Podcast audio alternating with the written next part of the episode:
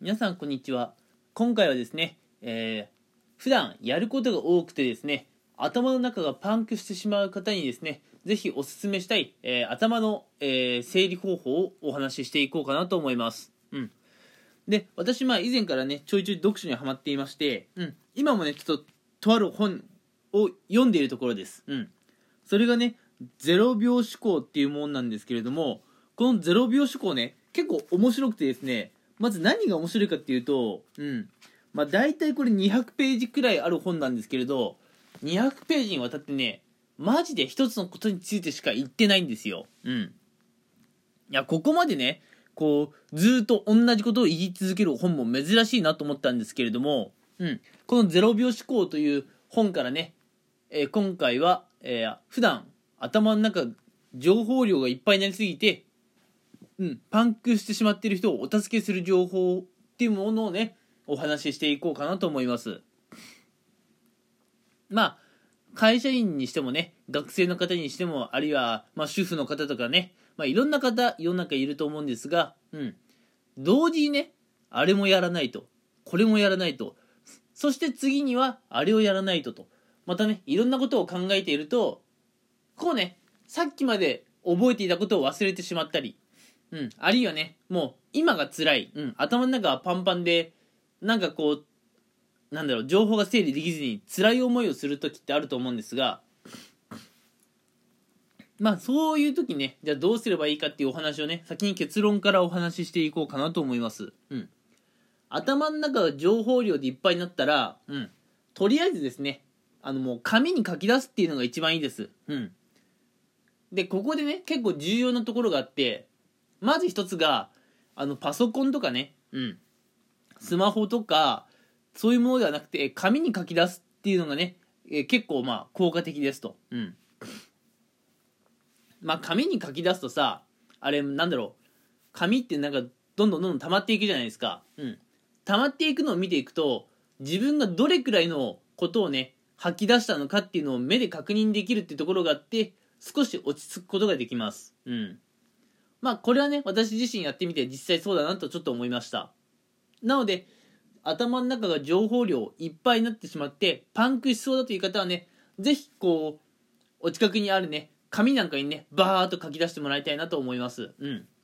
まあとにかくね、自分の頭の中からアウトプットすることで楽になることってあると思います。うん。で、次にその紙なんですけれども、うん、なんだろうね、えー、まあノートとかではなくて、うん、まあ、気軽に使いやすい紙が一番いいっていうところで、なんかね、裏紙なんかがちょうどいいですね。うん。それもね、エーよん サイズの裏紙だったらなおいい。うん。エーよん サイズの裏紙っていうのは、大きすぎず小さすぎずって感じなので、うん。まあ、なんか、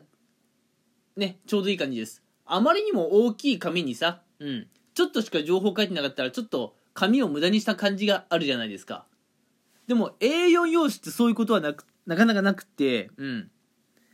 エーよん 用紙の、まあ、なんか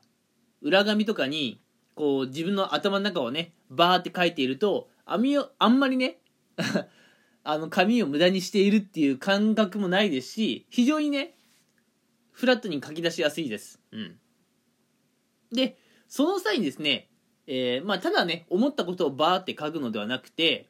紙の左上の方にですね、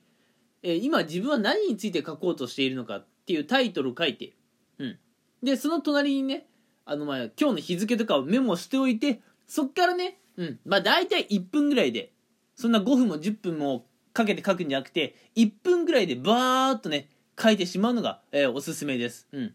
こうすることで、まあ、あの自分の頭の中がすっきりするっていうのもあるんですが、自分のね頭の回転も良くなってきます。ということをゼロびょう思考という本の中で、えー、紹介していました。うん。私もね、これ本を読んでからちょくちょく実践しているんですけれども、